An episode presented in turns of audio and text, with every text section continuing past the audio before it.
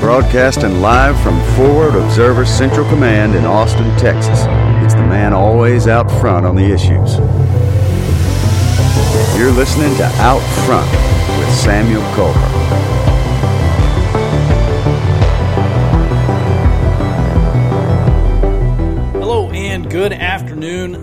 Welcome to Out Front with Samuel Culper. I'm your host, Samuel Culper. I really hope the audio is much better for this episode. I think the last one I forgot to click something on. I don't know. Today I'm going to talk to you about battle tracking because this thing in Louisville is already starting to pop off.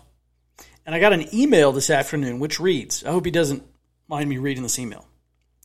But this guy writes Hey, Sam, remember I remember your wargaming Ferguson exercise, but I can't find it. Do you think you can do a quick rundown of some steps to take and resources to use to wargame a developing situation like Louisville today, currently watching local news live stream, local reporter Twitter feed, and using my Google Maps. End quote. Well, all right. He's talking about Operation Urban Charger, and that's when we battle tracked, did this exercise to battle track uh, the Ferguson riots in 2014. And this was kind of a coming of age for SHTF intelligence because we proved that it can be done. A handful of volunteers, fellow intelligence analyst who's actually stationed in South Korea at the time, and myself proved that by using commercial off the shelf technology and the intelligence cycle, that we could generate real time intelligence, not too dissimilar to what's produced by a three letter agency or a fusion cell. And so, I'll tell you what, I, this show is going to be, I'm going to talk about how to do this stuff. And I actually have an entire presentation on this. So I'm going to open this up and I'm just going to talk through these slides. Uh, I will make these slides available to my Patreon supporters. If you would like to support this show, if you want access to these slides, head over to patreon.com slash outfront and pitch me a few bones per month to keep the show going. I'm talking about things that nobody else is even touching, and especially on the intelligence side. I'm giving you insight into intelligence operations, how to do this stuff. Literally, no one else, literally, nobody else is doing or talking about this stuff. And so, here's a personal thank you to everyone who supports this podcast. It is greatly appreciated. Um, all right, well, the rest of the show is going to cover how you can do some basic level battle tracking uh, starting today and into the weekend. And I highly recommend that you do this, even if you live outside of Louisville, because chances are good that there are going to be a lot more of these types of events from November to January. And that means a lot of civil unrest and potentially political violence that's going to occur between November and January. So get the practice now. Seriously, get the experience while you still can, because you can go back and read my blog posts on it. You can go back and listen to old podcasts on it. Uh, and you can kind of get this book knowledge generally, oh, okay, I see how, how all this stuff works. I see what I should be doing. But until you actually jump in waist deep and get involved in reporting streams and getting used to what we call the op tempo, which is the operational tempo, or what we call the battle rhythm. Okay, the battle rhythm of a, develop, a developing situation. Until you get used to operating under those constraints, you really will lack experiential knowledge. And just like going into a gunfight, uh, you know, it's much better to have experienced a gunfight in training before you actually get to a real gunfight in real life where there's no do overs and, you know, uh, there's no AAR where everyone doesn't come meet up and talk about what went wrong. All right, so I have these slides pulled up, right, Shaw, and I'm just going to talk about what we did from memory man, it's, it's been almost six years. Actually, it has been six years since we've done this. All right, so let's talk about this case study on the Ferguson riots. So let's transport ourselves back to whenever it was. I think it was like August 2014. And there were already some riots, and we were waiting to hear on what the district attorney was going to do with regard to is he going to charge this police officer who shot and killed um, oh, what's his name? I don't even remember what his name is. This, this black kid who who ended up attacking. He attacked the police officer. police officer shot him. The hands up, don't shoot thing was a total lie. Mike Mike Brown was the name of the black kid, I think. And we we're waiting for this decision, and everyone's kind of waiting with bated breath. We knew that if this police officer did not get, if he was not going to get charged with murder, we knew that there was just going to be an absolute burn it down riot. As a matter of fact, the stepfather of Mike Brown said, uh, he said, they were they're, they're doing this press conference, and he said, "Burn this mf'er down. I want you all to burn this bitch down," or something to that effect. And that's exactly what they did. So we're waiting. We, we've got our, our Twitter streams lined up, like this guy who emailed in. You know, we're trying to find the reporters who are on the ground. Okay, let's get them loaded up on Twitter so we can follow in real time what they're posting. Let's go out and find these Periscope and Twitter video live feeds or people, you know, videoing. Let's uh, find all these pictures. Let's find the hashtags. So, by the way, as I'm describing all this stuff, you should be taking notes. And then, you know, you can practice it today. For Louisville, you know, I'm sure I think there's a reason why they wait to publish all this stuff on like a Wednesday or a Thursday because, you know, if they publish it on a Monday, uh, maybe you won't have mass riots throughout the weekend. But, you know, if you publish this stuff later in the week, everyone gets riled up and then boom, they're off of work Friday at 5 p.m., pew, straight to the streets. All right. So take notes on this stuff. In addition to, you know, Facebook, Twitter, Periscope, wherever social media, wherever this stuff is being commented on or live streamed on whatever social media platform, go find all that stuff now, like today. Write that down. You know, get your browsers up, or use you know Twitterfall, or I don't know. I talk about a lot of different uh, social media tools we can use. Get all that stuff lined up. By the way, it's better if you have a team. So grab a buddy, grab a friend, and say, "Hey, we're going to do this intelligence exercise, try to keep up. So, um, you know, for what it's worth, we were watching local news, cable news, uh, as participants commented, uh, several participants commented, we were routinely between five to 15 minutes ahead of what was coming on cable news. So, cable news wasn't really that great of a source for us. In addition, we, co- we uncovered a lot of stuff, just an, a ton of stuff that wasn't even commented on all these, you know, you had all these liberals coming out after Ferguson say, "Oh, there was no, there were no gunshots. Nobody was shooting at police." Wrong, because you know what? I recorded that entire scanner, that that entire night, and you can hear those police officers saying, "Shots fired, shots fired," and you can hear gunshots in the background of people shooting at police officers. And so, you know, we're talking about a primary source here. This is not the the narrative, you know, the the web of lies that have been spun to fit the narrative by mainstream media, a secondary source. This is a primary source. We actually went to you know, the people who were there. And that's the best thing we can do in intelligence is get get as direct sources as possible. Now,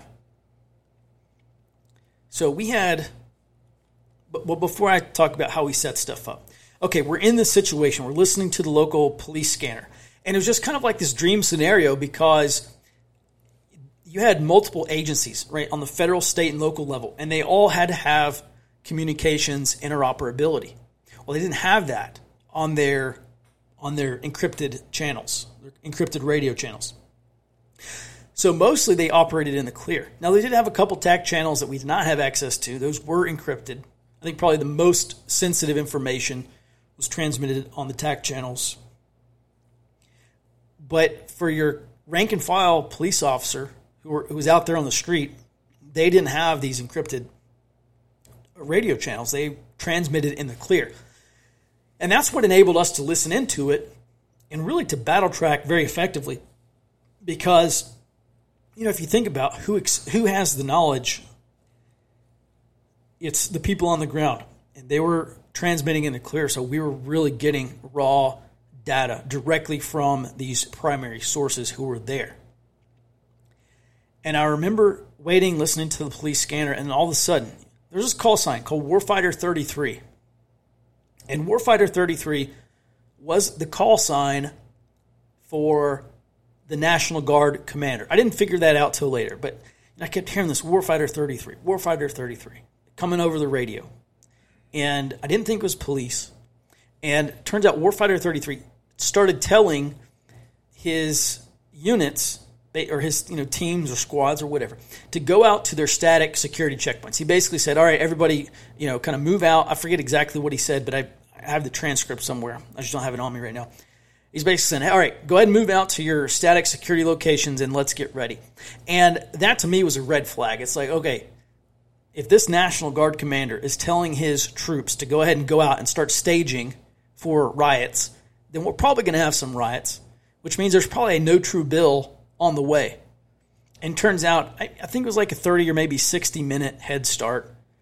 So we had, I think it was about 60 minutes. So we had 60 minutes to prepare from the time that we overheard Warfighter 33 tell his troops to move out, to go ahead and start building their, you know, get to their security checkpoints or whatever they were calling them.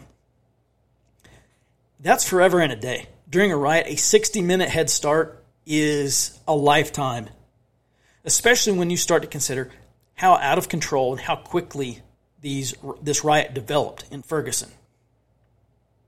So we had a 60 minute head start. I mean, we're on Discord. You know, I started pinging everybody on Facebook and Discord. I'm like, hey, if you're going to jump on this thing, jump on. Let's go ahead. And I started. I was the the ace chief for this, the analysis and control element, the ACE. I was the ACE chief for this exercise, and I started go ahead and go. Uh, I started assigning tasks. Okay, you follow this Twitter account and report on it. You, you know, follow these hashtags. Uh, you know, you uh, monitor the local news channel. You do this. You do that. Let's make sure that we get a pretty broad, as broad a coverage as we can. Make sure that we have people monitoring these feeds. And then when something when information of intelligence value comes across your feed, type it up into the into the reporting channel here on Discord, hit enter, and now it'll pop up in my feed. And now I can see, you know, everyone's reporting what they're supposed to be monitoring. And, you know, now we're compiling. And so I had one guy map. I said, all right, if anything comes across this feed that has a location on it, I want you to drop a pin on this Google Earth map, and we were using basically um, only one person could map at a time. And I tell you, I still haven't found a very good collaborative mapping tool where we could move, you know, move these pins in real time. But what we're doing is we're taking raw data and we're visualizing it on a map. Okay, great. There's a picture of a Humvee and a security checkpoint with troops. There's a picture that just popped up on the news or Facebook or wherever. Okay, here's a here's a business in the background, or here's a here's a street sign in the background. Okay, where is that? Great, let's drop a pin on the map. You know, one X Humvee, four X packs, or four you know four personnel, whatever. Let's drop that pin on a map, and in a pretty short period of time, like 30 minutes, we had a pretty good idea of what the security situation looked there. As a matter of fact, we um, one of the guys who volunteered uh, made a map of all the National Guard positions. So whenever there was a picture of a National Guard unit, or whenever National Guard, uh, you know, unit or team or whatever came on the radio, or squad rather, came on the radio and said, "All right, we're checked in at you know checkpoint Bravo, or whatever." Okay, great. Let's figure out where that is. Drop a pin. And he made a map of one, two, three, four, five, six. Well, at least five likely static checkpoints. One National Guard Humvee that maybe was driving up at the time, and then Tango 2 and 3, which I think were TAC units from St. Louis Police Department. Or may, maybe there's some high speed tactical units from National Guard. I don't know exactly who they were. But Tango 2 and 3, you can see them on the map. I, have already published all that stuff on all the slides on Patreon. You can see their their initial location was still in St. Louis. All right, so this gives us a really good picture of where the National Guard is. And then we did the same thing for these police units.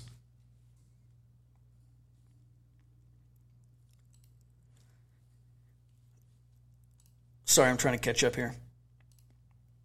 All right, so we did this all throughout the night. It was till like two or three o'clock in the morning or something like that. And as new pieces of information, as we found new pieces of information, we added it to our kind of our, situational template, our sit temp, or we dropped a pin and added it to the situational map or the sit map.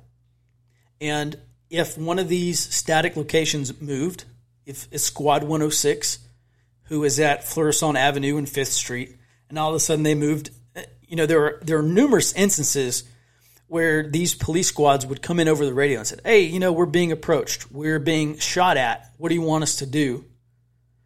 And whoever the commander of the situation was would say, "We'll move. Go somewhere else. You know, retreat." So that's exactly what they did. So as best as possible, you know, we would move that pin to where this new location where they went to, and it's kind of like you know, playing chess or checkers throughout the night. You're moving pins, you're dropping new pins, you're trying to figure out where everyone is and what everyone's doing. And the end result really is very good situational awareness. I mean, like near real time situational awareness. Like if we had been in that situation, we were able to, you know, I would feel very confident that I would know whether or not I was in danger. If I would know where these people were, where these rioters were, where they're setting fires, where they're breaking into stores, where shots were fired, and if I were in Ferguson at, at that time, I would feel very confident that I would not uh, be immediately attacked without any knowledge that these people were there. And that's really where where we need to get to because I look at what could happen between November and January. Now, I've already said I moved out of Austin, but if I but I, if I still lived downtown somewhere, uh, I would be very interested in where these potentially riders are.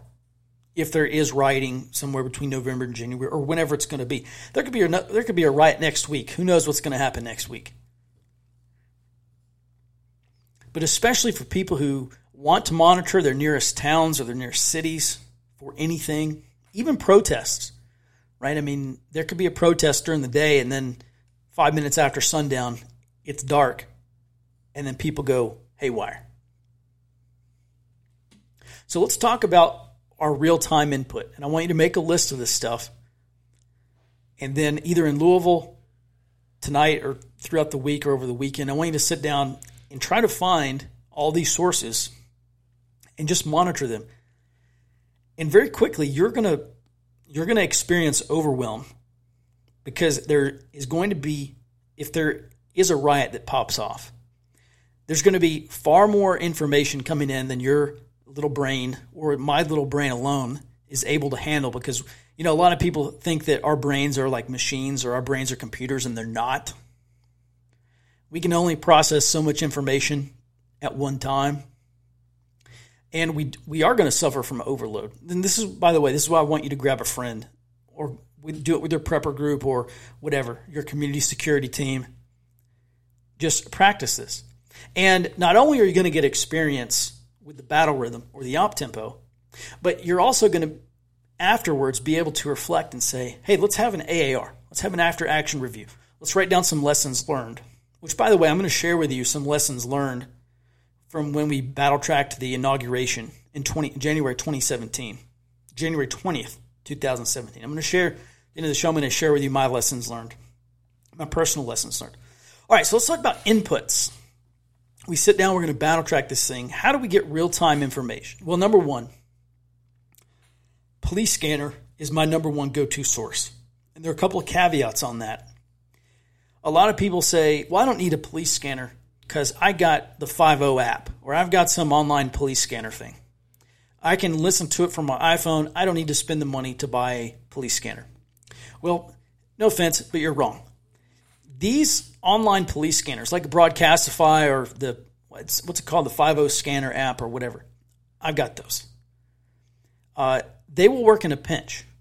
But one thing that we have noticed, like during J20 and some other, like the Baltimore riots and some other things, law enforcement will actually go to Broadcastify or the people who are restreaming these scanner feeds and say, uh, hey, will you take this down? And Broadcastify basically says, no, we're not going to and they say, well, in the interest of law enforcement safety, we, we at least delay it by 15 minutes. and Broadcastify says, "Okay, sure, we'll put a we'll put a 15 minute delay on there." So if you're, I'm trying not to get. I mean, I don't know why this angers me, but I hear all the time, "Oh, Sam, I don't need a police scanner. I got the 50 scanner app." Well, you know, if you want to risk your safety and well being on 15 minute delayed information, go right go right ahead and do that. But me, I like my real time means real time. So that's one reason why I don't use Broadcastify or the scanner apps. Now, another problem with this is uh, I tell you, um, Sparks 31, he used to run a blog. He's a super cool uh, kind of commo, you know, signals guy. Talked about a lot of cool stuff. And, you know, he would always say, and I thought this was great, he would always say, don't depend on someone else's infrastructure.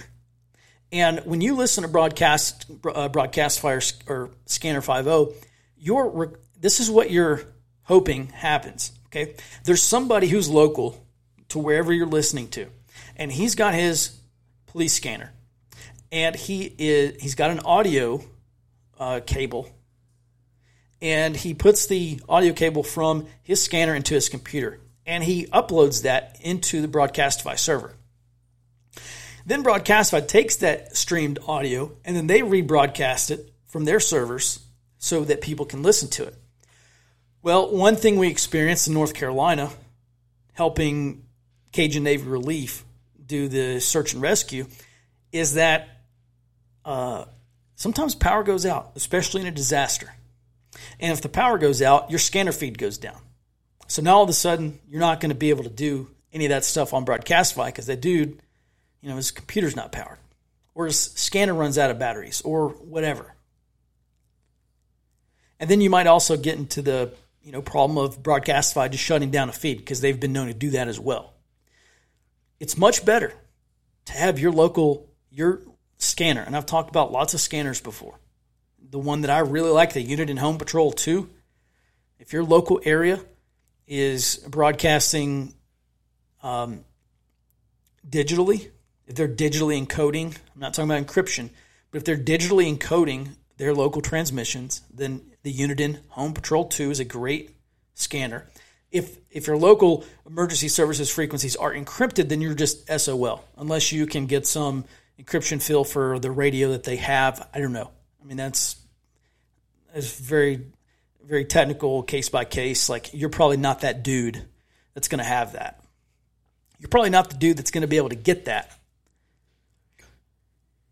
there are some things we can do if if the encryption if our local emergency services are using encryption we can still direction find okay like oh wow there's all these signals coming from you know 67 degrees or maybe we can have a couple of buddies help out and we can triangulate where all those emergency services frequencies um, or these emergency services transmissions are coming from. And then we, if we triangulate, we'll say, well, okay, great. At least we know it, they're at the first First Savings Federal Bank on Bakalakadaka Street or whatever.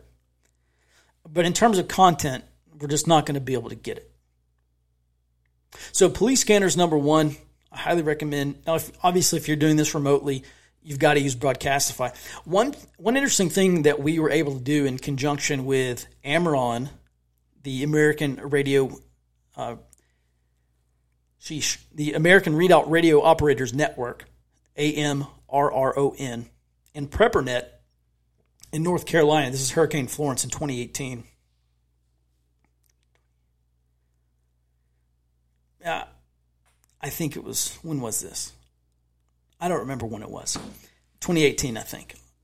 Uh, once the power went out, we had ham radio operators who were in that area that we were in the area of operations there who were they were listening to the police scanner and then using ham radio to transmit things that they heard off the police scanner back to another ham radio operator who is then who was on our discord who is then putting this information in Discord for us. So we had this kind of roundabout, indirect, vicarious way of still getting information from the local police scanner, even though Broadcastify and all these scanner apps were offline because the power was out.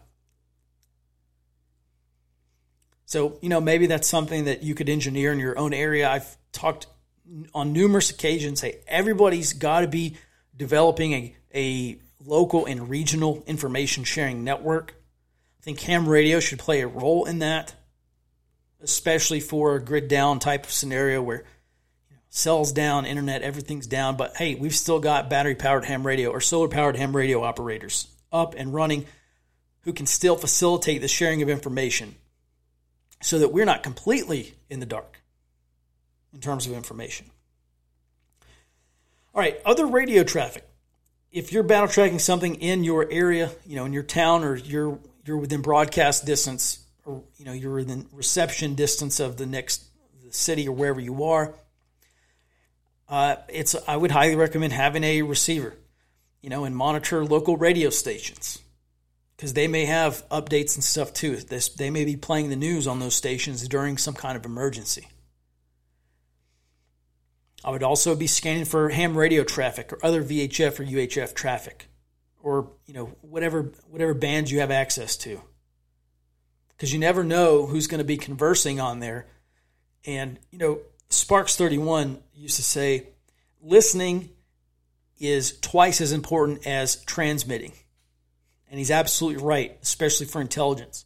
My ability to listen in to a conversation between other people over the radio is way more important than my ability to transmit and chirp in and join their conversation. Right? I mean, really, as an intel guy or as a signals intelligence collector, whatever, I don't want to key up. I never want to key up unless I absolutely have to. I'm way more content with listening and taking that information and adding it to my to my understanding of the situation. All right, so that's the second thing. So we got a police scanner. Number one. Number two is monitor other radio traffic. You never know who's going to be out. Maybe it's nobody, but you never know what conversation is going to pop up on some bubble pack walkie talkies. All right, and then next we have social media. Obviously, I'm a huge fan of Twitter for for real time information. Not only can people stream, you know, it's super easy to stream a video or upload a picture, or you know, all these reporters will kind of, you know, as they're on the ground, they'll say, "Oh, you know, fi- uh, we're hearing gunshots at whatever location. Or they'll take a picture and say, oh, they've just bashed the windows of the Starbucks and they've started a fire in the, the Capital One Bank building or, you know, whatever. And so we can take that information. Uh, and Twitter is just a great medium to monitor all that stuff. I continually tell people, go get a Twitter account. And it's not so that you can use it. It's not so that you can take pictures and show people what you had for dinner it's so you can follow people, follow people, and and have this great stream of intelligence of information, or excuse me, of information of intelligence value. Same thing goes for Facebook. Uh, next is cable and local news. Again, it may if you're consuming a lot of real time information, what comes over cable and local news, you know, may have look. Information has a shelf life, especially in these riots. Okay, my first introduction to this concept was when I was working at a field detention site in Afghanistan. SF teams or you know conventional units, whoever would drop off their detainees at this field detention site, and my job would be to screen them for intelligence value and also threat value. And it was amazing because the information that they had to share right when they got to the the FDS, I mean, it might be like hours old. I mean, in other words, it's still pretty darn current. 72 hours later, when they made it to the big house, like if we sent them up for, for, uh, we sent them to the BTIF, um, and they were there like days later. Well, that inf- who knows? I mean, that information was probably no longer current. Days later, 72 hours later, may as well happen 72 years ago. Right? It's great for a history book. It's just not current. And it's the same thing with a riot. You know, by the time it trickles down and gets written into a script for cable news, you know, it may be 15 minutes old, 13, 60 minutes old, who knows? Great for a history book, not great for current actionable intelligence. Intelligence has a shelf life. So also keep that in mind.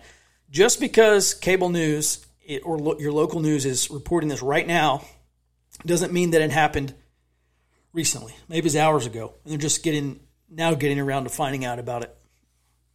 All right. Um, so police scanner, other radio traffic, social media, cable and local news. And the fifth thing is human sources on the ground. One of the great things that we had during Operation Urban Charger, battle tracking Ferguson, is we had people who lived there. We had a couple guys in law enforcement who were able to text us up information. It wasn't a lot because they obviously had their hands full with other things. But if you know people in law enforcement, or you know people who know people in law enforcement, it would probably behoove you to get to know these folks and to get into a scenario where they feel comfortable sharing information with you. All, after all, if you're the intel guy, that's your end goal is to get more people comfortable with sharing information of intelligence value with you. And if you're not doing that, you're not being a very good intel guy. And if that's not you, then you need to find somebody who is that guy, someone who is personable, someone who can build relationships, someone who can build rapport, someone who can work themselves in, themselves into a situation where they can ask questions and they can get answers. So develop your local human sources. You know, every person in your community or every person in your preparedness group or your community security team or whatever you have, everyone is a sensor. We used to say that in the army. Every soldier is a sensor. Every soldier has an obligation to pass along information that may be of importance. That is a an obligation. It's the same thing really with our our preparedness groups as well. All right. Well, we're over time, but I told you that I was going to share with you some lessons learned here from our battle track the inauguration. Okay, here here are notes from our after action review. We met up at a a hotel in Austin, Texas. There was, I don't know, probably a dozen people there or so, 10 to 15. And we ran, we battle tracked the inaugurations. Here's, here's some, some notes from the AAR. So, number one, sustain. We had a physical ace. This was the first time, by the way, that we actually had a physical ace doing battle tracking physically, not primarily online, primarily in person. And um, that was much easier. So a couple of those guys had been through the SHTF intelligence course, so they were kind of already kind of indoctrinated. They kind of already spoke the lingo a little bit. They already kind of knew what to expect. Uh, so that was the first sustain. Get do get people in a room because that's how you get real fast and effective communication among your teammates. Um, the next sustain was the volunteers were mostly tech savvy. Obviously, a lot of this stuff was conducted online. People who already knew how to run Twitter and do Twitter searches and look up hashtags, super convenient. People who already um, kind of knew the, the layout of these social media tools, obviously helpful. Um, oh, you know what? I said we were on Discord for all this stuff. That's actually not true. We were on Unseen and I don't even know what happened to Unseen, but Unseen was a end-to-end encryption tool. I guess they're still around. Uh, email in chat room. Uh, so if you can, have some kind of you know online participation as well. If people can't be in the room with you physically, it's better for them to be online and still being able to receive taskings. It's like, hey, you, I'm tasking you to find this piece of information. Okay, great go find that information online, and then report it back in the chat room. That's that's phase two of the intelligence cycle. Um, number three, uh, expand our coverage of social media platforms. Oh yeah, this was the first time that we actually had like kind of real time, um, full motion video and of things that were going on um, number three, I had a whiteboard in there. You can buy an eight foot by four foot four foot white panel board for about I don't know fourteen bucks or something like that. We'll just call it fifteen bucks. Buy one for the Ace because it's great to write notes up there, and you know have these dry erase markers, and you know be able to put information up there so that you know it's not in one ear and out the other, like things you got to do. Um, you know, or hey, update this in 30 minutes. Okay, great. Here's the next time hack for we need for when we need to update this. That way everyone everyone can see that stuff.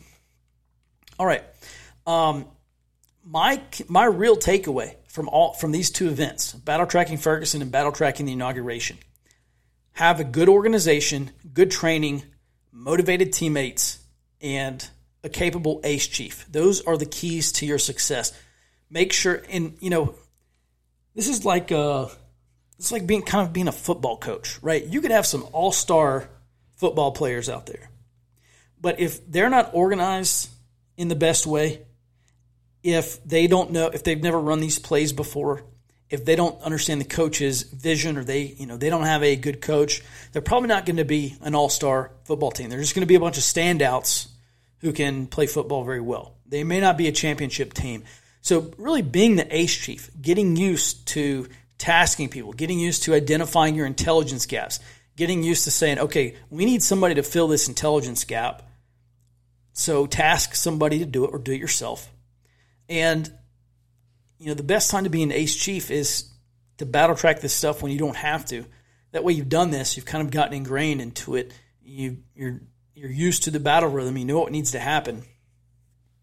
And then, so when you do have to do it for yourself, you've already got some experience.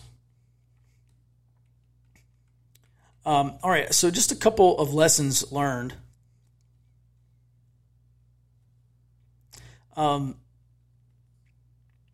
let's see, let me come through these notes here. Oh yeah. So my plan, one of my one of my collection or on my collection plan, one of my sources was to use traffic cameras to figure out where where the protests were or where the rioters were. And ordinarily that would work very well. But there was inclement weather and um, I think for the uh, for part of the inauguration. There was like some fog or something, or maybe it rained a little bit, and so we didn't get as good uh, clarity or you know resolution fidelity on those cameras. And then after nightfall, those cameras were useless. So there's absolutely nothing we could look at on those cameras because we just couldn't see very well. We didn't have a clear view of the area. So, you know, kind of taking into consideration, hey, you might have perfect vision for roughly 12 hours out of the day. But the other 12 hours, you might not have anything in terms of your electro optical sensors. Um, Google Earth worked moder- works moderately well for dropping pins and you know because it's super easy to move stuff. It's super easy to draw boxes and polygons and you know these things on that Google Earth. Um, but I really do need to find a better collaborative map- mapping software. So if you have an idea, if you use something, I know people talked about A or ATAK and some other things that we probably need to test out.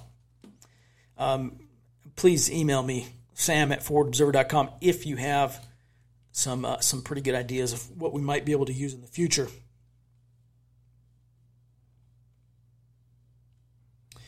Um, I guess uh, the third thing is when we're tracking these sources, uh, like on Twitter, for instance, right? We find a reporter who's providing lots of good information because he's like right in the heart of the riot or whatever. Um, we we weren't really tracking them. I guess one of the ideas that I had is that you know as we come across these people who are live tweeting a riot, stick them in a spreadsheet.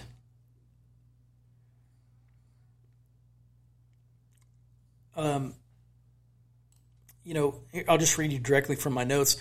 One very minor problem we ran into was having the ability to get information about an outbreak of violence, but not being able to quickly navigate to the social media feeds that had previously uh, been confirmed in that area. So basically, you know, if we hear about, uh, oh, there's a car on fire on Bakalaka Daka Street, uh, what we could do is go into our spreadsheet and look for the person who was nearest that, you know, or maybe even drop a pin take your take your reporter or take your you know live stream whatever go out and make a name for yourself on twitter by live streaming riots guy and you know drop a pin on their last known location so if something does pop off you know we can look at the map and say well here's the guy that's nearest to this location let's go ahead and bring him up on twitter and see if you know see if he's tracking that yet or you know what he's saying about it whatever all right well that's probably enough for today. So I appreciate everyone um, everyone's support, especially on Patreon. And that support really goes a long way. Um, I hope everyone stays safe. I hope you're able to use this information if you are affected by riots in Louisville or anywhere between November to January, maybe even beyond. Uh, I hope you stay safe. Use this information. I hope you took notes or maybe listen to this, listen to it once for familiarization and listen to it again to really kind of get into the weeds of some of the things I'm talking about. Take notes. And the biggest thing is put this into action. It's it's great if you kind of say, okay, I kind of know what battle tracking is. Like, yeah, I know the kind of mechanics of how this is, is supposed to work. Actually practice finding these sources online and monitoring them. And uh, when information of intelligence value comes across, great, take that information, copy and paste it, put it somewhere, and get into that op tempo. Because um, I don't want anybody to be slapped in the face the first time that they have to do this in real life. I want people to say, you know, I've done this with Sam once and I've done it on my own in my prepper group a couple times. And now I know exactly what to do.